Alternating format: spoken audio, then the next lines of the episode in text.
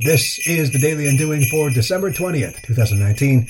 I'm David Cadet. The number one song in our Christmas countdown is probably no surprise. Mariah Carey's All I Want for Christmas Is You. For her and her songwriting partner, it's the gift that keeps giving, so far amassing over $60 million in royalties and by far Carey's best selling song ever.